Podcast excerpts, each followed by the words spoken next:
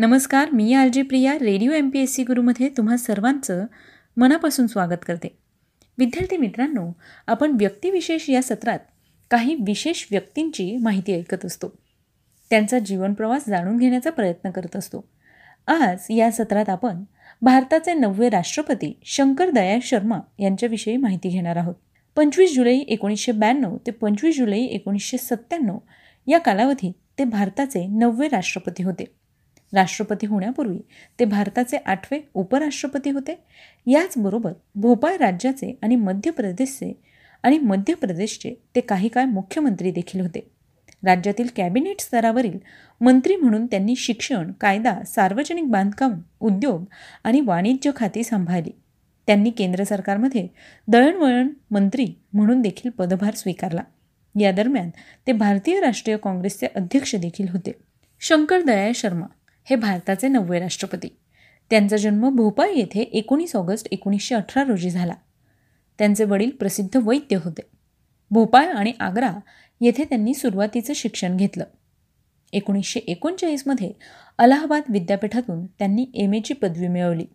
त्यानंतर पुढे लखनौ विद्यापीठातून एल एल एम ही पदवी त्यांनी मिळवली.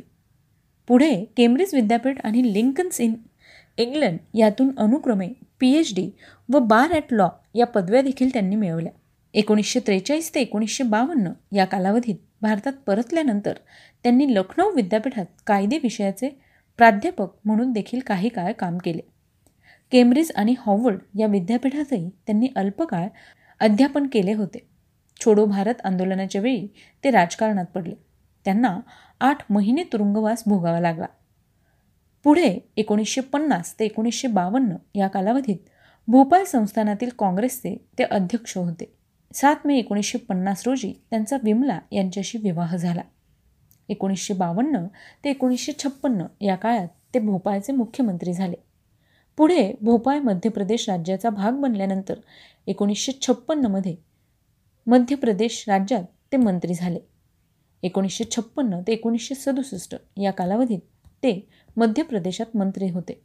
मध्य प्रदेश काँग्रेसचे अध्यक्ष व नंतर अखिल भारतीय काँग्रेसचे ते सरचिटणीस म्हणून एकोणीसशे अडुसष्ट ते एकोणीसशे सत्त्याहत्तर या कालावधीत या पदांवर ते कार्यरत होते.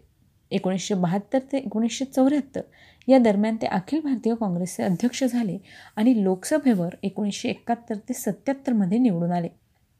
त्यानंतर एकोणीसशे चौऱ्याऐंशी ते पंच्याऐंशी आंध्र प्रदेश एकोणीसशे पंच्याऐंशी पंजाब आणि एकोणीसशे शहाऐंशी ते सत्याऐंशी महाराष्ट्र या राज्यांचे त्यांनी राज्यपालपद देखील भूषविले आहे.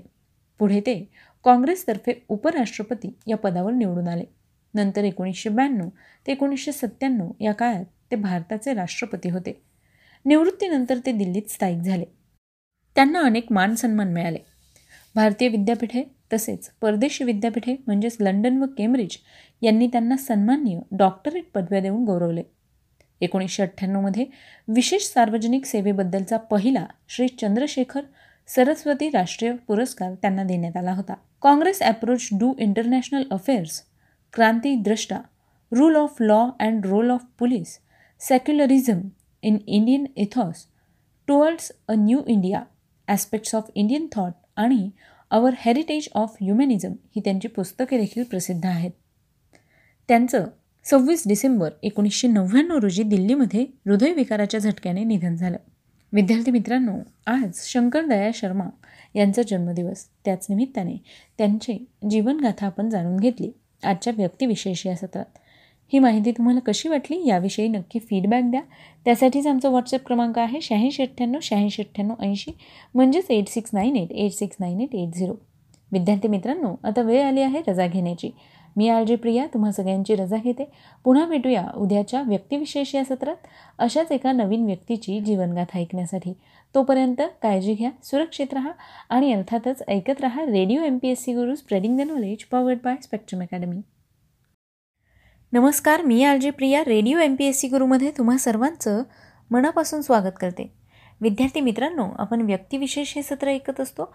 या सत्राअंतर्गत सामाजिक कला क्रीडा विज्ञान तंत्रज्ञान साहित्य अशा सगळ्याच क्षेत्रात ज्या व्यक्तींनी महत्त्वाची कामगिरी केलेली आहे अशा व्यक्तींची जीवनगाथा आपण या सत्रात करू.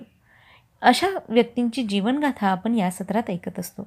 आजच्या या सत्रात आज आपण भारतीय सामाजिक कार्यकर्त्या व लेखिका तसंच इन्फोसिस या प्रसिद्ध संस्थेच्या संस्थापिका सुधा मूर्ती यांच्याविषयी माहिती ऐकणार आहोत.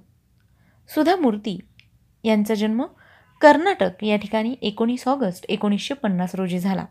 आज त्यांचा जन्मदिवस आहे. त्याच निमित्ताने त्यांचा जीवनप्रवास जाणून घेऊया आजच्या आपल्या व्यक्तिविशेष या सत्रात. सुधा कुलकर्णी मूर्ती या एक भारतीय सामाजिक कार्यकर्त्या व लेखिका आहेत.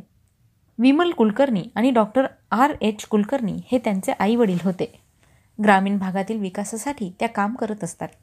संगणक क्षेत्रातील व्यावसायिक आणि इन्फोसिस या प्रसिद्ध संस्थेचे सहसंस्थापक एन. आर. नारायण मूर्ती यांच्या त्या पत्नी आहेत. सुधा मूर्ती यांची अजून एक विशेष ओळख सांगायची झाल्यास त्या लेखिका देखील आहेत. त्यांनी नऊहून अधिक कादंबऱ्या लिहिल्या आहेत. त्यांच्या नावावर अनेक कथासंग्रह देखील आहेत. सुधा मूर्ती यांनी भारती विद्यापीठाच्या इंजिनिअरिंग कॉलेजमधून बी इलेक्ट्रिकलची पदवी सुवर्ण पदकासह मिळवली होती. इंडियन इन्स्टिट्यूट ऑफ सायन्स येथून त्या संगणकशास्त्रात एम ई झाल्या होत्या. त्यांच्याकडे कम्प्युटर सायन्स या विषयातील एम टेक ही पदवी देखील आहे.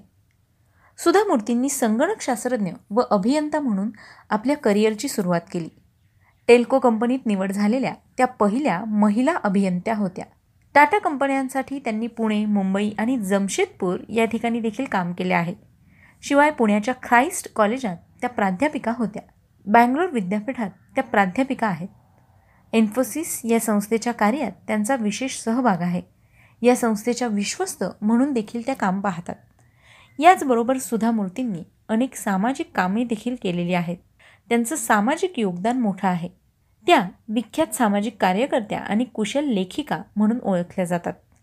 सुधा मूर्ती या मराठी कन्नड आणि इंग्रजी भाषेमधून लिखाण करतात. इन्फोसिस फाउंडेशन या एक सामाजिक कार्य करणाऱ्या संस्थेच्या निर्मितीमध्ये त्यांचा सक्रिय सहभाग होता. या संस्थेच्या त्या सहसंस्थापिका आहेत. इन्फोसिस फाउंडेशनच्या माध्यमातून मूर्ती यांनी समाजाच्या विविध क्षेत्रात विकास कामांना प्रोत्साहन दिले.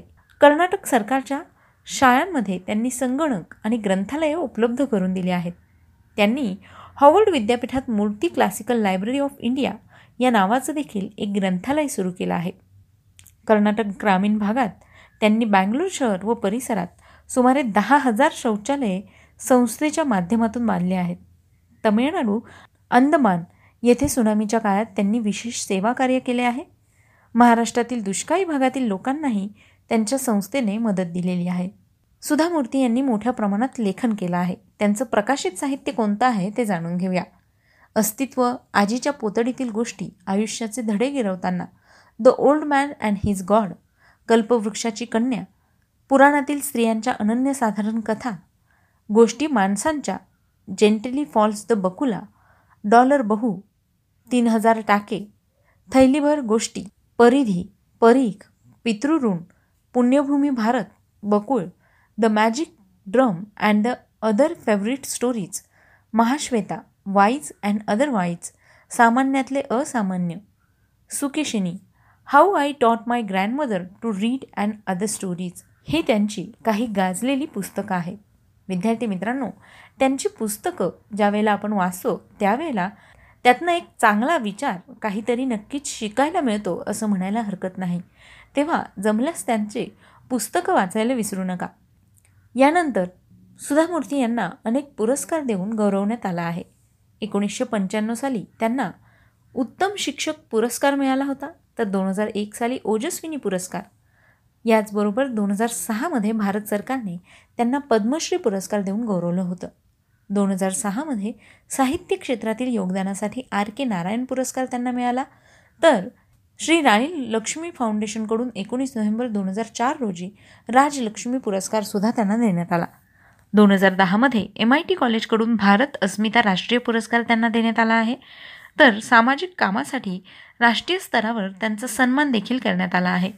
याचबरोबर सत्यभामा विद्यापीठातर्फे सन्माननीय डॉक्टरेट ही पदवी देखील त्यांनी मिळवली आहे. विद्यार्थी मित्रांनो आज सुधा मूर्ती यांचा जन्मदिन. त्याच निमित्ताने radio M P S C गुरुकडून त्यांना खूप खूप शुभेच्छा. विद्यार्थी मित्रांनो सुधा मूर्ती यांच्या काही पुस्तकांविषयी मी तुम्हाला थोडक्यात सांगणार आहे. सुधा मूर्ती यांचं वाईज अँड अदरवाईज या पुस्तकात सुधा मूर्ती यांच्या जीवन प्रवासातले पन्नास अविस्मरणीय किस्से आहेत. आयुष्यात त्यांना भेटलेली असामान्य कर्तृत्व असलेल्या सामान्य माणसांविषयी यातून तुम्हाला एक वेगळीच माहिती मिळते.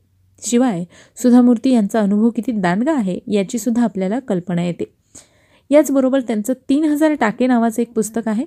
या पुस्तकात सुद्धा अकरा खऱ्या गोष्टी आहेत ज्या सुधामूर्ती यांनी इन्फोसिसमध्ये काम करताना स्वतः अनुभवल्या आहेत. कर्नाटकातल्या तीन हजार देवदासींचं पुनर्वसन मुलांच्या इंजिनिअरिंग कॉलेजमध्ये शिक्षण घेणाऱ्या एकट्या मुलीच्या दृष्टीने आलेले अनुभव फिल्म इंडस्ट्री अशा वेगवेगळ्या विषयांवरच्या शॉर्ट स्टोरीज या पुस्तकामध्ये तुम्हाला वाचायला मिळतील. याचबरोबर सुधामूर्तींचं आणखी एक पुस्तक म्हणजे गरुड जन्माची कथा. यामध्ये ब्रह्मा विष्णू महेश या तीन शक्तिशाली देवांच्या पार्श्वभूमीवर हे पुस्तक आहे. यातल्या कथेत असुर राक्षस राजकुमार राजकुमारी गर्विष्ठ राजा अशी वेगवेगळी पात्र अनुभवायला मिळतात. फेरी टेलसारखी वाटत जरी असणारी ही गोष्ट असली तरी हे पुस्तक तुम्हाला एका वेगळ्याच दुनियेत घेऊन जाऊ शकतं. यानंतर सुधामूर्तींचं असणारं डॉलर बहु नावाचं पुस्तक. मलासुद्धा स्वतःला आवडणारं हे एक पुस्तक आहे. पैशांमुळे माणूस एकमेकांपासून कसा दुरावतो नात्यांमध्ये कशी कटुता येते कुटुंब कशी तुटतात हे या पुस्तकाच्या माध्यमातून आपल्याला अनुभवायला मिळतं. प्रेम आणि विश्वास यांच्या जोरावरच नाती टिकतात हेच या पुस्तकातून सांगायचा प्रयत्न सुधामूर्ती यांनी केलेला आहे. सुधामूर्तींचं आणखी एक चांगलं पुस्तक म्हणजे महाश्वेता.